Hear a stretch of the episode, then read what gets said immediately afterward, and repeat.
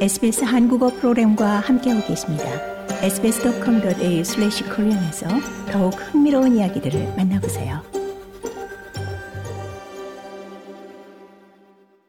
노동당 정부의 300만 달러 초과 슈퍼 애니웨이션 적립금에 대한 세제 혜택 축소 결정이 이 부유층에 대한 공격이라는 비판이 제기되고 있습니다.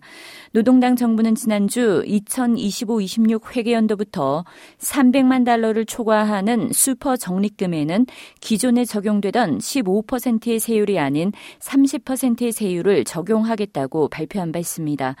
부유층이 많이 거주하는 와링가 지역구 의원인 잘리스 데걸 무소속 의원은 해당 정책이 계급 전쟁을 목표로 하는 것이 아닌지 의구심을 표했습니다.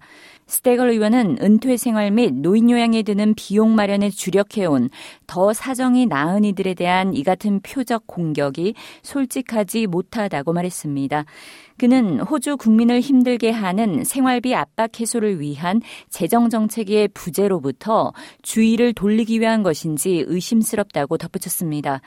하지만 또 다른 무소속 상원의원인 데이빗 포콕 의원은 300만 달러를 초과하는 슈퍼 적립금의 세제 혜택을 축소하는 것은 이 적정 수준의 변경이라면서 전반적 지지를 표명했습니다.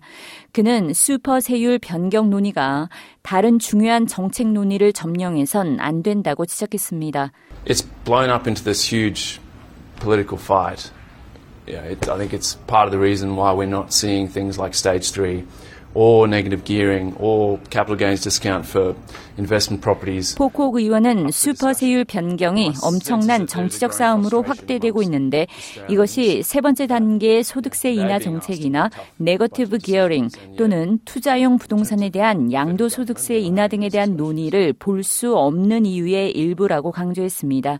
그는 가계 예산에 힘든 결정을 내려야 하는 국민들 사이에 좌절감이 점차 팽배해지고 있다고 보 연방 차원에서 아직 그에 대한 논의가 이루어지지 않고 있다고 지적했습니다.